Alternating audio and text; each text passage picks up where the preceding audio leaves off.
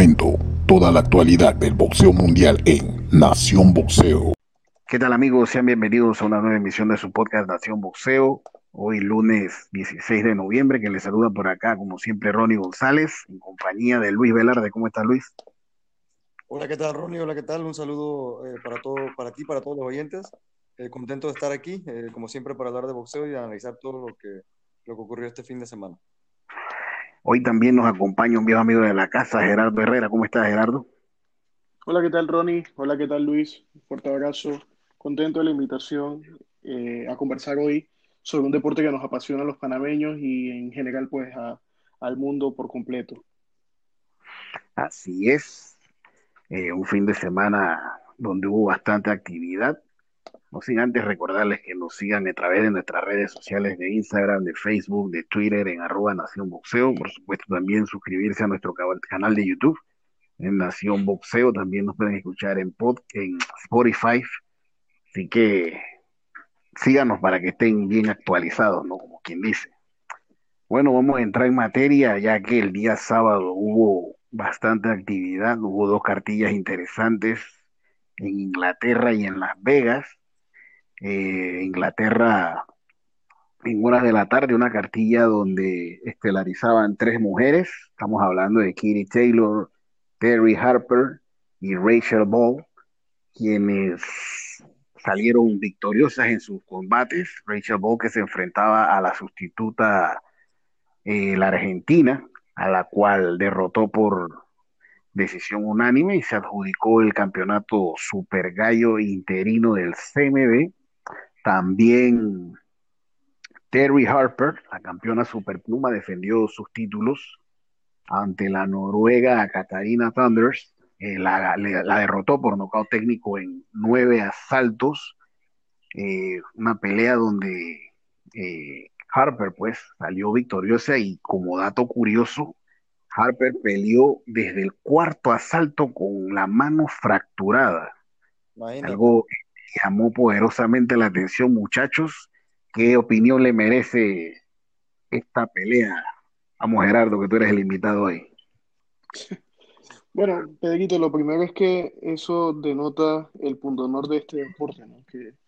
Que, y sin ponerme romántico, eh, aunque muchas veces esto, esto tiende a llevarnos a eso, eh, es un deporte que se parece mucho a la vida. Eh, desde el, el cuarto asalto, quien nunca ha tenido un hueso fracturado, sobre todo en este deporte, en la mano, que es no solo el arma de defensa, sino de ataque, eh, es sumamente loable eh, en el deporte. Y, en esta pelea particularmente, eh, este, una pelea sumamente importante para ella. Así que al final creo que, que, que, que que es importante, ¿no? Que es importante. Es importante que lo haya hecho y eso le da mucho más valor al resultado.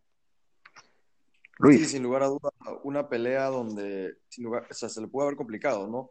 Hemos visto incluso a boxeadores eh, con lesiones menores eh, abandonar la pelea y bueno, demuestra el valor que tiene Terry Harper, Terry Harper que ya eh, campeona mundial hace un par de peleas eh, venía de una pelea complicada, un empate ante Natasha Jonas, no sé si lo recuerdas, eh, Ronnie, y Gerardo hace no mucho.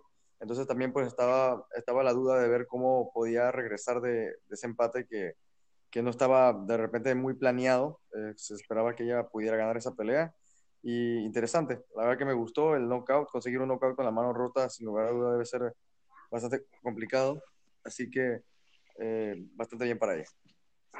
Sí, eh, la verdad que interesante, ¿no? Durar tantos asaltos, una mujer con la mano así, caramba. Sí, increíble. Oye, otra cosa, eh, Terry Harper, digo, siempre hablamos nosotros de, de, esta, de, esta, de esta camada de mujeres que es Clarissa Shields, de Micaela Mayer, de, este, ¿cómo se llama esta muchacha? La de, Amanda Serrano. Digo que de Amanda Serrano ya tiene su tiempo ahí, pero, o sea, que, que, siempre hablamos de ellas, pero nunca incluimos de repente a Terry Harper. Yo creo que también podría estar en ese, en ese lote.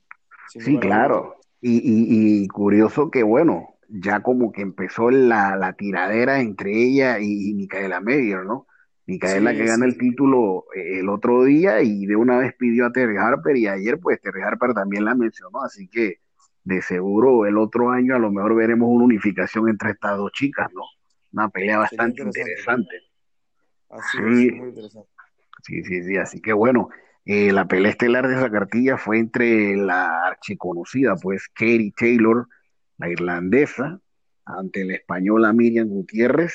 Eh, Katie Taylor, pues, ponía en juegos todos los cinturones ligeros, ya que ella es la reina absoluta de la categoría, el estilo de Teófimo López. Ella es la versión femenina de este peso, tiene todos los cinturones, eh, los tenía en juego, derrotó por decisión unánime a Miriam Gutiérrez, eh, una pelea donde por ahí se le dio un poquito de, falencias quizás por ahí a Kiri, pero bueno, pudo resolver, ¿no? Eh, ¿Qué opinión tienen, muchachos? Gerardo. Mira, eh, yo, yo, yo, quizás ahí, este, siendo limitado, pero algo atrevido, yo más que deficiencias, honestamente, lo que vi hasta cierto punto era algún nivel de, de ya aburrimiento a cierta parte de la pelea por Katie Taylor. Literalmente yo creo que, que esta muchacha Gutiérrez desde el cuarto asalto eh, terminó la pelea eh, por puro punto honor. La cantidad de manos que, que con el recto de, de izquierda que Taylor le, le, metía en la guardia a Gutiérrez, eh, en mi opinión era para que desde el cuarto asalto esa pelea honestamente no hubiese continuado. por el contrario, creo que Gutiérrez eh, la vi una boxeadora realmente eh, para el récord, eh, con, todo respeto, muy, muy, muy, muy limitada para, para Katie Taylor, en mi opinión. Sí, sin lugar a duda, Katie Taylor lució extremadamente superior. A pesar de que no la pudo noquear, hablábamos de esta española Gutiérrez, que tenía 37 años, debutó hace tres años, entonces significa que debutó a los 34 años, ¿no? Entonces, eh, si comparas eso con comparas eso con Katie Taylor, la carrera olímpica que tuvo Katie Taylor y la carrera profesional que ha tenido hasta el momento, pues yo creo que no había mucho punto de comparación. Uno de esos invictos de repente raros, donde... Engañosos. Ocasiones. Sí, lo, lo, hemos visto en muchas ocasiones, ¿no? Digo, eso es muy común en, de repente cuando quieren que un boxeador eh, empiece, como ella empezó hace tres años, pues digo, no sería eh, a ver, digo, tú ves la, oposición, mira el récord de las rivales que ha tenido y la verdad no son del más alto nivel, ¿no? Entonces, igual, una gran victoria, al final de cuentas eh, lució muy superior. Como dice Gerardo, de repente eh, se pudo haber relajado un poco, como que al final no buscó, yo creo que meter el acelerador a fondo, pero gana bien, gana bien y por ahí esperemos que se pueda ver la pelea contra Amanda Serrano, esa pelea que yo la verdad quiero ver, una pelea que para mí sería sumamente complicada para Katie Taylor pero que me gustaría verla, ¿no? Sí, de, sin duda esa es la pelea que todos queremos ver. De hecho, estuvo a un, como quien dice, a un poco, a poquito de hacerse, pero bueno, hubo ciertos inconvenientes ahí entre promotores y bueno, lastimosamente pues no se pudo realizar. Esperemos que el otro año se haga una realidad, ¿no? Y podamos ver esta pelea que la verdad que llama bastante la atención. Un impasse antes de pasar de tema, y es que eh, no sé qué piensa Luis, pero es sumamente curioso que realmente en los últimos años se le ha dado quizás un poco más de preponderancia al punto de ser realmente la cartilla o la pelea principal en esta cartilla, esta pelea, al boxeo femenino. Eh, obviamente que sin, sin, irme un poco al sesgo de, de, los fanáticos de vieja data, eh, era un poco atípico hace quizás 20 o 15 años el boxeo, lo cual dice que también ya vamos a empezar a tener muchísima más actividad femenina en este deporte, lo cual es, muy bueno en mi opinión porque son de altísimo nivel las peleas, lo, que difiere de cómo se pensaba hace algunos años del boxeo femenino, ¿no? Que era un boxeo más quizás de, de, undercards o, de, de, sencillamente relleno. Hoy en día es de altísimo nivel y la verdad es que celebro mucho eso. Así sí, sin duda. Eh, sí, lo que pasa es que eh, de hecho hemos tocado ese tema en, episodios anteriores, que estamos ante la presencia de una nueva camada de boxeadoras femeninas que vienen desde que se aceptó el boxeo femenino en las Olimpiadas.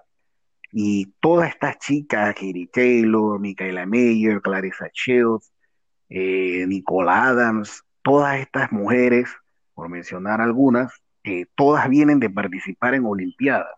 Entonces, eso, eso le da como un plus a la carrera de ella. O sea, no es lo mismo como veíamos hace unos años atrás, digamos así, una Yakinaba, una Ana María Torres y estas chicas mexicanas que eran conocidas, sí, en México más, pero quizás a nivel internacional no tenían esa proyección que están teniendo todas estas chicas hoy en día.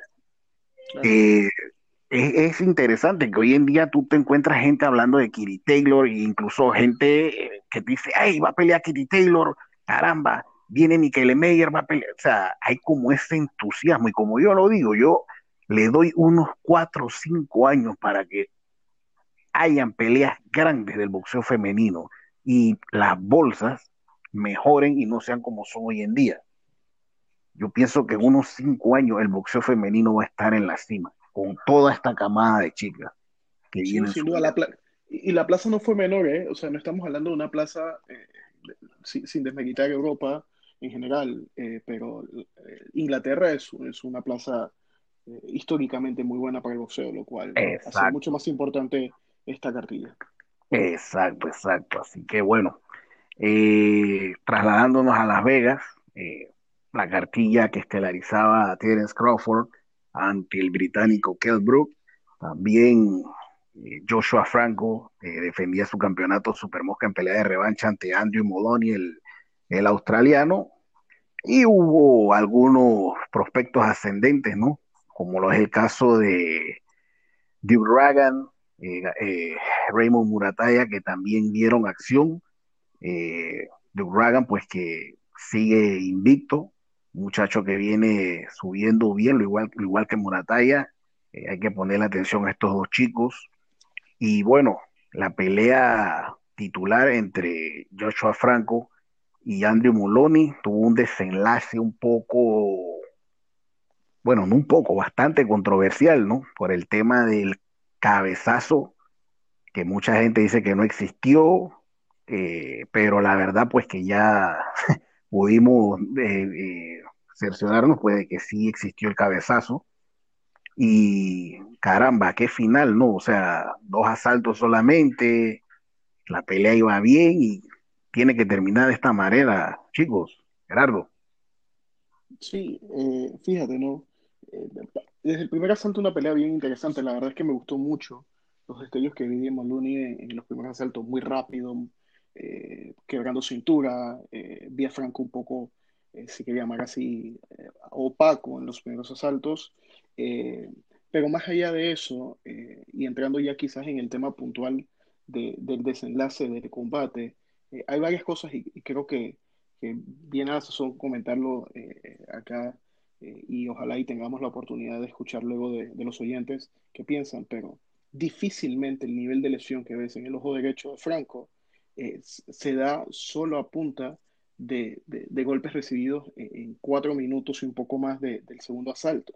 Eh, o sea, que, que, llegar a la conclusión y de que, y acá estaba un poco el debate ayer, eh, de que era solo producto de golpes y de un jab, yo creo que ni el de Gennady Golovkin es tan fuerte como para producir este nivel de lesión, ¿no? Y, probablemente podemos hacer la comparación con la pelea principal, eh, que, en el primer asalto eh, se dio un tema similar en cuanto a este golpe eh, en el mismo ojo del contrario, hablando de, de, Bruce y Crawford, y más adelante podríamos analizar, pero, pero creo que es muy importante lo, que, lo, que, lo que se dio. Y también, Pedrito, recordemos que el sistema de revisión en combates del Consejo es de nueva data. E, e, era importante ver cómo se iba a comportar ayer eh, en, este, en, este, en este evento, sobre todo porque el promotor del evento estaba muy interesado en el desenlace del combate, Pedrito. Sí, este, bueno, hablando un poco de la pelea antes del, del, de la parte accidentada del, cabezazo, en una pelea donde Moloney lució muy bien, me parece que estaba haciendo todo para, para ganar la pelea hasta ese momento. Eh, la verdad que si Franco se mantenía así, eh, iba a perder el título eh, amplia decisión porque la verdad que, como dice Gerardo, muy opaco, eh, no tiraba golpes, como que no, no estaba muy interesado en estar ahí. Yo la verdad vi un Franco completamente diferente al de la primera pelea de esos dos asaltos. Y bueno, eh, lastimoso lo que pasa al final. Eh, lastimoso más que nada para Moloney, porque la verdad estaba peleando muy bien y pasa esta situación del cabezazo, donde, como dice Ronnie, nos mostró un video, publicó un video ahí en la cuenta de Instagram donde se ve que claramente sí existe un cabezazo, eh, sí existe un cabezazo, como, dice, como dicen ustedes, ¿no? Eh, en muy poco tiempo ya tenía el ojo muy, muy, muy cerrado, muy maltratado. Eh, yo también dificulto que, por esos golpes haya sido solamente por eso. Lo veo difícil, era muy poco tiempo. Y la verdad que lastimoso para Moloni, porque yo la verdad pienso que estaba en ruta de ganar la pelea, al menos de que Franco cambiara de manera drástica y me queda claro que es muy posible que vamos a ver una tercera pelea. Sí, yo pienso que esa trilogía se va a tener que dar porque con ese desenlace, no, no, no, que va. Ahí tiene que venir la, pelea. Ronnie, muy, como que últimamente les ha tocado desafortunado a los hermanos Moloni, ¿eh? Hombre, sí. desde que se fueron para Estados Unidos no les, ha, no les ha ido muy bien. No, no, no, no les ha ido para nada bien el, el que empezar campaña en los Estados Unidos, la verdad. Lo cierto es que, mira, Moloni iba bien. Los dos asaltos los había ganado. De hecho, daba, hasta, la impresión como que eso iba a ser, como quien dice, carrito de pago, ¿no? Porque eh, la verdad, dos asaltos que duró la pelea y caramba, en, poco, en pocas palabras le, estaba dando una puñera. Así es. Sí, sí. Eh, Sí, eh, y, sabes, yo creo que por el bienestar de, del boxeo y sobre todo en esta, y acá no, no, no, quiero ponerme romántico, pero sobre todo en esta época en donde, pues, yo creo que estamos ya, eh, si no en, en, el, en, el, en, el, eh, en el epítome histórico de, de, volver a, a, lo que es la esencia del boxeo, es decir, ver buenos combates, ya no tanto el show en torno a sino realmente ver buenos combates, yo creo que es muy importante que, que, este combate se dé para que Maluni tenga la oportunidad de probar que estos dos asaltos no fueron mera casualidad eh, y, y, que definitivamente puede, puede, puede eh, vencer a Franco en esta disputa o en, este, eh, en lo que pasó el día de ayer. a mí me gustó mucho y me dejan muy buenas sensaciones Maluni. Ninguna pelea se parece a otra sin duda alguna pero, pero creo que tiene muy buenas posibilidades si repite lo que, lo que estaba haciendo el día de ayer. Ahora, comentar rapidito nada más que esa pelea fue por el, famoso de ese título regular de la MB, ¿no? Porque ahí todos sabemos que el supercampeón es el chocolatito. Yo creo que, yo creo que, y, y, y Pedrito te lo comentaba en algún momento eh, con la pelea de Gervonta Davis con, con Leo Santa Cruz, eh, yo creo que ya los fanáticos de boxeo, eh, podría estar equivocándome, pero empiezan a prestarle más atención a los combates como tal que a los títulos en virtud de que, de que, están, de que eran proliferados y, a diferencia de hace 20 años, eh, hoy en día tenemos fácil eh, siete campeones mundiales eh, en solo cuatro organismos boxísticos y en la misma categoría. Entonces, es algo muy irregular, por, por, no llamarle de otra forma, ¿no? Sí, la verdad que que es así, ¿no? O sea, ya como quien dice a los títulos no le, eh, digo, tanto enredo, tanto enredo que ah, la verdad que uno se, se molesta ya, se aburre de eso, ¿no? Y al final del día lo que uno le interesa es la pelea en sí y los títulos como que están pasando ya a segundo plano, ¿no? Por todo este problema que hay con las, los organismos, con la proliferación de títulos. Pero eh, entrando en, en, detalle de esa pelea, el desenlace en sí, eh, ayer eh, creo que Luis, tú habías visto cabezazo, eh, no habías visto el cabezazo, si no me equivoco. Gerardo, no, sé tú, me parece que tú sí, sí viste cabeza, ¿no? sí, claro, sí, sí, sí. Es que, es que fíjate, ¿no? Y ahí hay un tema. Más allá de que, más allá de, y, en esto tengo que, que, que, felicitar, Pedrito, la publicación, como bien dijo Luis hace un momento que hiciste. Eh, no necesariamente en esa parte del ojo, pero se habían dado al menos dos o tres cabezazos previos al que tú muy bien apuntas en el segundo asalto, minuto 208. no, el primero, el primer asalto, primer asalto. Primer asalto, perdón, minuto 208. Eh, ya se habían dado algunos cabezazos. Eh, entonces, eh, yo, yo, más allá de, puntualizar en uno solo, yo creo que, que la pelea había sido, sin demeritar lo que, repito, ya lo he dicho, Maloney me gustó lo que hizo hasta ese momento, pero eh, creo que había sido algo accidentada, en mi opinión. Así que sí, yo, yo, me inclinaba por cabezazo sin duda alguna, ¿no? Eh, no, yo, yo, yo, la verdad, en el momento que la vi, eh, como te digo, como ya lo comenté, este, no vi el cabezazo hasta que Ronnie mostró el video, la verdad. estuve como la comisión de Las Vegas, perdido en ese sentido. Porque eso estaba más perdido que, oye, la verdad que lo de los oficiales ahí en la burbuja, Gerardo, Ronnie ha sido muy lamentable. No. El, COVID. No, la verdad que la actuación de los oficiales en la burbuja ha sido pésima, honestamente. Pésima, se han cometido bastantes irregularidades y eso de anoche, la verdad que, caramba, media hora para ellos cerciorarse de algo, wow, increíble, increíble. Pedrito, Pedrito y Luis, eh, quizás no, no, no, no, es prudente entrar en, una, en una consideración eh, eh, mayor, pero yo creo que, era obvio por las imágenes por qué estaban demorando 30 minutos. Si ves quién estaba cerca, eh, realmente yo creo que no obedecía ningún otro factor que ese. pero, porque, vamos a ver, si yo asocio el mecanismo de revisión al resto de los deportes que lo han implementado, y sin tomarme más de 10 segundos en el argumento. Todos los, todos los deportes lo han implementado con la única eh, función de revisar y que haya prueba irrefutable para cambiar la decisión del árbitro. El árbitro ya había estimado que el combate había sido producto del golpe, perdón, de un cabezazo eh, inintencionado. Si no había pruebas en los videos y lo revisaste cinco veces, ¿para qué lo revisas media hora más? Sin duda. Porque querías buscar entonces una razón para refutar lo dicho por el, por el árbitro. Entonces ahí es donde, nuevamente, sin entrar en consideraciones ni, suspicacias, pero yo creo que eh, por el bienestar del deporte en este momento histórico donde eh, eh, el boxeo quizás tiene una competencia muy feroz con las artes marciales mixtas y otros deportes peleándose el mercado, yo creo que es importante que los, los jueces empiecen y las comisiones a tomar esto muy en serio, eh, Luis y Pedrito. Sí, sin duda, sin duda.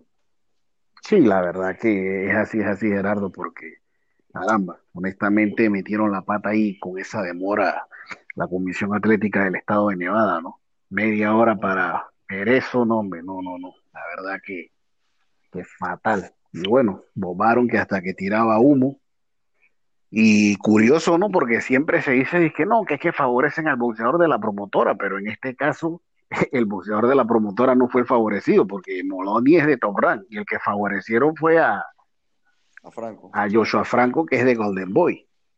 Y por cierto, ahí eh, Oscar de la Hoya tuiteó algo así como que, que bien la cosa de ESPN, la transmisión, no sé qué, y que él no había visto ningún un cabezazo y por ahí mismo le fue respondiendo Robert García, le tiró un sarcasmo de que gracias por, por haber asistido a apoyar al campeón Franco, pues y gracias a todos los de Golden Boy que fueron, o sea, evidentemente porque nadie de Golden Boy fue. Pues, o sea, yo, yo creo que Oscar de la Hoya ahí debe de andar con mesura, últimamente andan como que metiendo mucho la pata y eso no es bueno.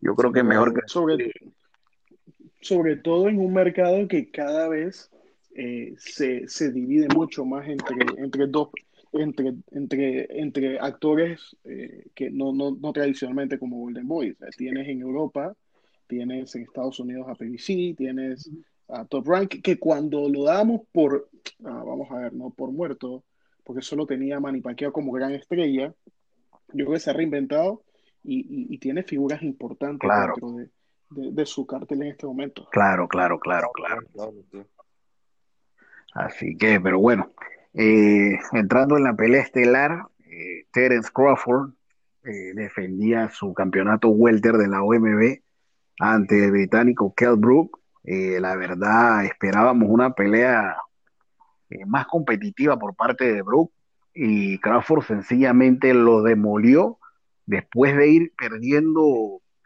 para muchos los tres primeros asaltos. Yo lo tenía 2-1 dos asaltos a favor de Brook, uno a favor de Crawford. Lo cierto es que en el cuarto asalto sencillamente lo despachó con un golpe que, que al final pareciera como si fuese un jab. Y que, que, el Brook sencillamente quedó eh, fuera de base, ¿no? Yo tengo una teoría, eh, creo que ayer la, la compartía con, o la, compartía, este, y era que um, ustedes recuerdan la pelea de Manny Pacquiao con Márquez, más allá de las dos caídas antes del desenlace en donde Márquez tumba a Pacquiao, eh, el boxeo tiene una particularidad y es que no solo es la fuerza de quien tira el golpe, sino también del contrario, cómo se abalanza. Y yo creo que, que, bueno, que, que, el Brooks honestamente brincó hacia el golpe más allá de lo que, y aquí un, paréntesis, Pedrito, eh, y, y, los oyentes, los muchachos boxeadores que escuchan el podcast, no todos los boxeadores tienen la facultad de poder cambiar de guardia y ser tan efectivos. Eh, que sin duda Terence Crawford, eh, en mi opinión, eh, si no es el único en este momento, es uno de los mejores en eso. si ustedes revisan las peleas de Terence Crawford, no es la primera vez que él en el, en el segundo asalto, para recortar distancia ante boxeadores que le tienen una ventaja en el jab, lo hace. Lo hizo en su momento con José Benavides, que le peleó toda la pelea a la zurda. yo, yo, creo que, que, el golpe fue un gancho de, de derecha en este caso, eh, muy corto, pero obviamente potenciado por, porque Brooks se vino hacia, hacia, porque Brooks iba a tirar un jab, pues se vino hacia encima y Crawford lo recibe con ese gancho corto. Y aparte un golpe muy bien pegado, lo pegó en la 100, con lo cual, eh, igual que detrás del oído, son, son eh, lugares en, el boxeador que, que sin duda te, te, te dejan stone, como dicen los gringos, no medio mareado. Sí, una pelea, una peleada que yo la verdad eh, quedé un poco decepcionado porque quería, quería ver un poco más de acción. Eh, termina bastante rápido en el, en el, cuarto. Incluso habíamos dicho, Ronnie, Miguel y yo en el programa pasado, que veíamos una pelea cerrada hasta cierto punto, no una pelea que se pudiera extender a la decisión. Yo la verdad no, no pensaba que Terence Crawford iba a noquear, pensaba que el, el Brook, que el Brook lo podía, lo podía aguantar y iba a ser un poco más competitivo pero mira, la verdad, desde esa pelea con Golovkin, cada vez que a Brook le pegan en la cara, no se le ve cómodo, eh, no reacciona de una manera muy natural para mí. Eh, se le ve como que más, más incómodo de lo normal. O sea, yo creo que esos golpes que de la pelea con Golovkin sí dejaron sus secuelas sin lugar a duda. Y digo, esa era la cuestión, ¿no? Ver hasta qué punto Kell Brook podía, podía aguantar los golpes de Crawford y, porque, porque lo estaba haciendo bien, o sea, los primeros tres eh, rounds los boxeó yo creo que bastante bien, y yo creo que Kell Brook eh, ya la va a tener difícil para, para volver a, estar al nivel más alto de las 147 libras. Eh, yo creo que de repente una pelea con Amir Khan, si quiere ganar una, una última buena bolsa, podría ser, pero la verdad que lo que demostró Kell Brook el día sábado eh, yo creo que ya, ya también debería estar en las últimas, ¿no? Y una lástima, una verdadera lástima, porque Kell Brook, cuando le gana ese campeonato a Sean Porter, eh, que todavía hace un par de defensas en, 47, no había necesidad para subir a, 60 con Golovkin, digo, se le, se le, se le dé el mérito, se le reconoce muy valiente, eh, peleó con Spence, un tipo que no, no se achica ante nada. Creo que al final de cuentas nos, eh, no vamos a poder en realidad saber hasta qué punto Kell Brook eh, podía haber llegado a ser este, un campeón por más tiempo, ¿no? Porque esta pelea, si de repente no hubiera pasado lo de, Golovkin, a lo mejor hubiera sido otra cosa. Digo, no, no estoy tratando de decir que eh, de quitarle algún mérito a Crawford, porque en realidad el tipo es un fuera de serie. Para mí no es el número uno libra por libra, pero sí está en el paquete de los primeros tres o cinco. Y ya también Crawford, digo, yo, mira, si Crawford no está peleando con un Spence, no está peleando con un García, no está peleando con un Porter, con un eh, Turman, yo estoy seguro que no es porque Crawford no quiera, ¿no? Porque algunas personas por ahí luego dicen que no, que Crawford tiene miedo. Tiene miedo. Tiene miedo a los peleadores de PBC y no sé qué. Eso no es así. Lo que pasa es que, digo, como todos lo sabemos, en el boxeo existen estos temas promocionales que hay problemas a veces y uno tiene que entender a veces por qué no se hacen las peleas y es un problema pero créanme que Crawford, si fuera por él, pelearía con los mejores. Y yo, yo lo quiero ver, ¿no? A ver qué pasa ahora que venza su contrato con Top Rank. Yo creo que si Bob no le empieza a conseguir las peleas importantes, Crawford se tiene que ir. Mira, ahí eh, pasa algo, ¿no? Y, no sé qué pensarán ustedes. Introduzco la duda, eh, más allá de que, de que los números sin duda valen eh, lo que dice en su eslogan, pero ¿qué nos queda de ver históricamente Floyd Mayweather, en mi opinión? Y, puede, puede ser eh, la opinión de ustedes diferente, pero sin duda una pelea en su mejor momento con el mejor boxeador de la otra promotora que era Manny Pacquiao. Entonces siempre nos va a quedar esa duda frente, por ejemplo, a campeones que habiendo perdido eh, en su momento, como Sugar Ray Leonard, como Marvin Hagler, eh, eh, como Tommy Hearns, como Roberto Durán, por mencionar algunos pocos, pues y son otros tiempos sin duda, pero, pero creo que, eso es lo que nos va a quedar. Entonces al final no se le critica, ojo, este es un deporte,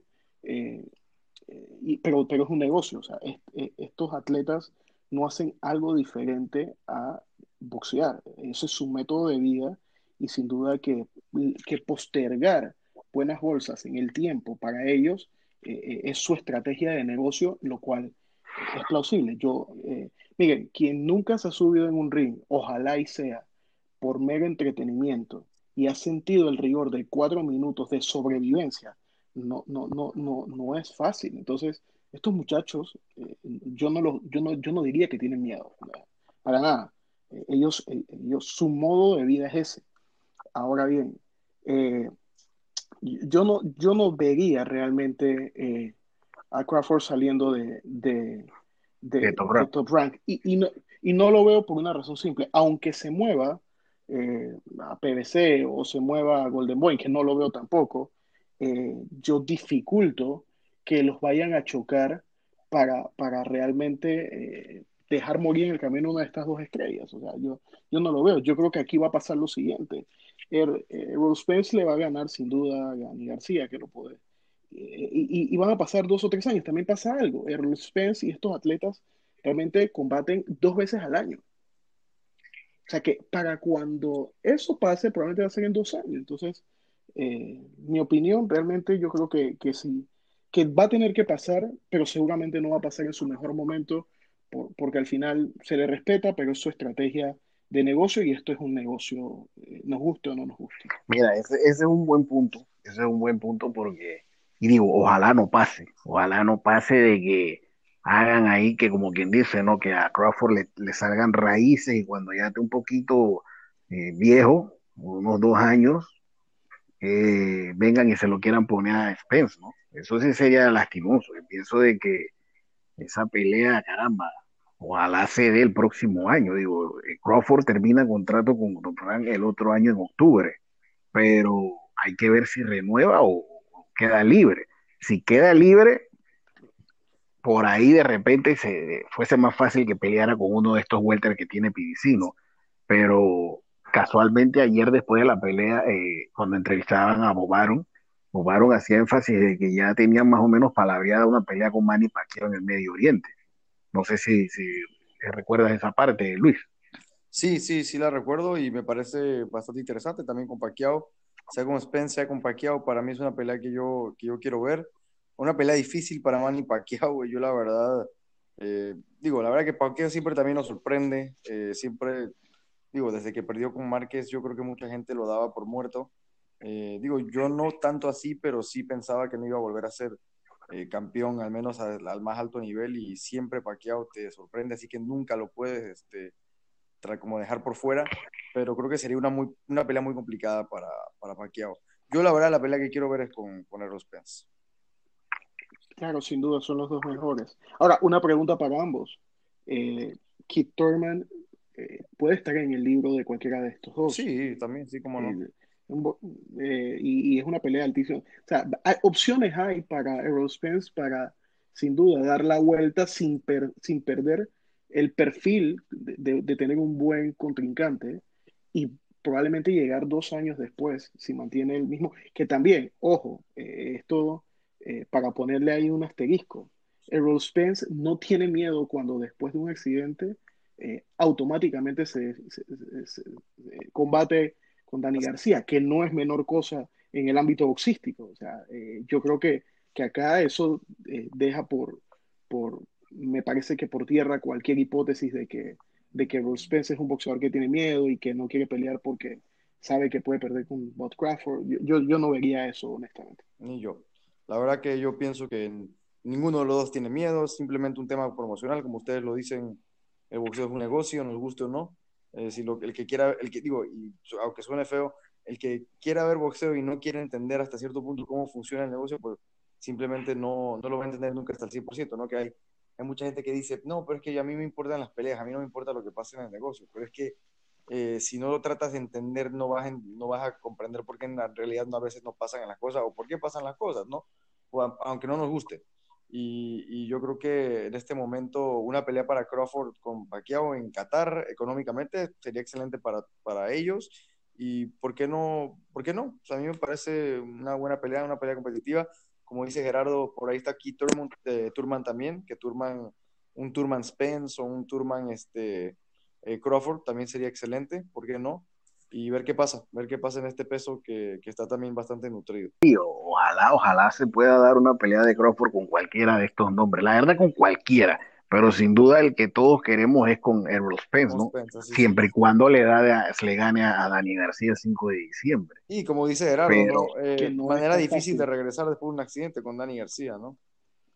Sí, exacto, o sea, también ahí... Mira, Mira, las personas tienden a desmeritar mucho a Dani García eh, y la verdad es que no es un boxeador vistoso en términos boxísticos, o sea, no es un boxeador como Crawford que te sorprende cambiando la guardia, eh, que lo ves muy suelto en el ring, buenos laterales, buen juego de cintura, eh, pero es un boxeador efectivo y lo demostró cuando le tocó pelear con boxeadores que en teoría eran más fuertes que él, un boxeador que ha aprendido que no solo con fuerza a punta de su gancho de izquierda mortal, eh, eh, va a poder eh, sortear todos los combates. Así que yo, la verdad es que sin duda veo a Errol Spence ganando esa pelea, pero, pero no lo veo. No va en una noche de campo, como quien dice. No. No.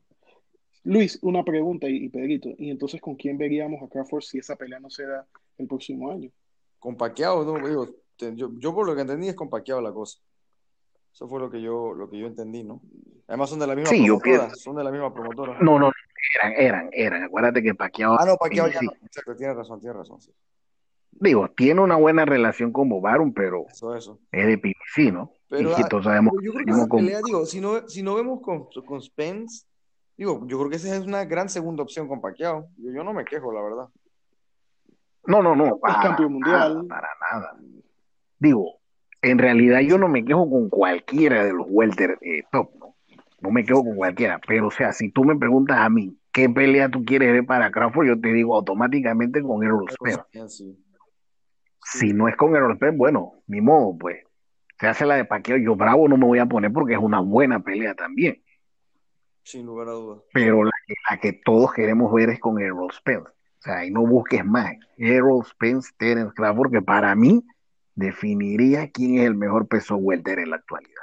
Para mí, en lo personal. Ahora, Pedrito, Luis, hay, una, hay un tema. Eh, por eso decía que estamos en un momento muy importante para el boxeo. En ausencia de público, que, lo queramos o no lo queramos ver, es un tema súper importante en términos económicos para los boxeadores. Es tanto así que, es una parte importante de la bolsa de los boxeadores, más allá de promociones y demás. Eh, eso va a obligar a las promotoras a llevar a cabo combates mucho más vistosos y mucho más parejos. Entonces, eh, eventualmente el próximo año, tal como hemos visto este año, muy buenos combates.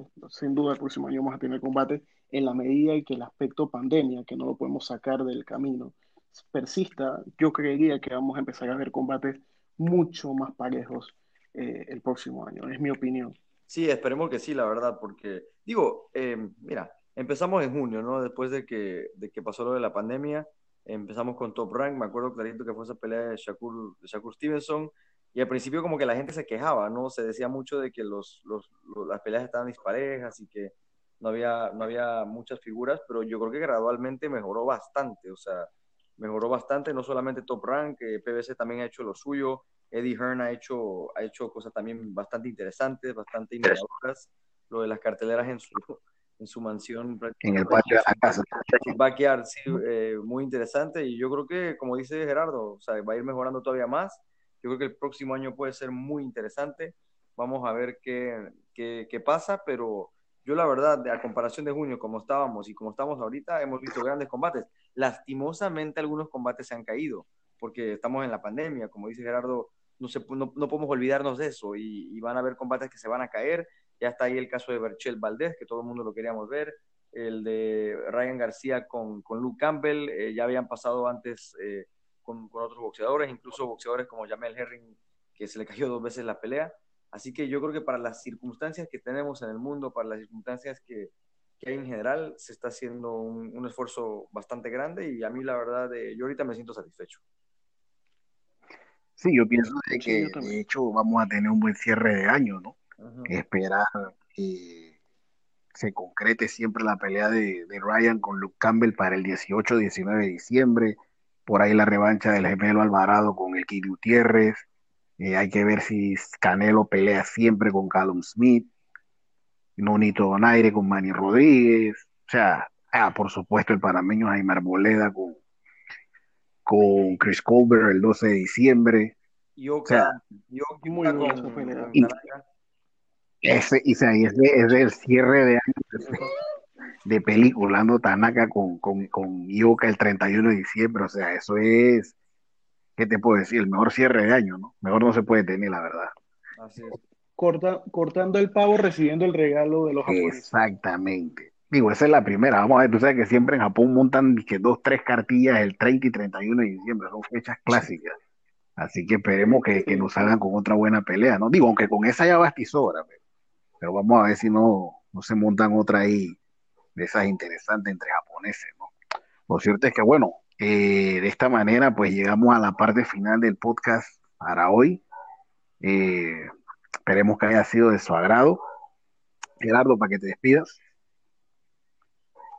Bueno, muchísimas gracias, eh, Ronnie, Pedrito, por la, por la oportunidad de participar. Eh, sin duda que es una gran experiencia y, y, y súper agradable conversar sobre, sobre boxeo con, con, personas como tú, como Luis, que, que igual eh, aman el deporte, lo viven a diario y, y la verdad es que eh, espero que, que los radiantes disfruten tanto como lo hacemos nosotros eh, comentando sobre estos combates. Un saludo para todos, un saludo para ti Gerardo, Ronnie, siempre es un placer estar aquí, eh, la verdad que uno espera, espera el momento de, de, de grabar estos podcasts, de, de, hablar de boxeo, de hacer lo que nos gusta. Y bueno, la próxima semana lastimosamente no hay mucha acción, pero eh, por aquí estaremos, ¿no?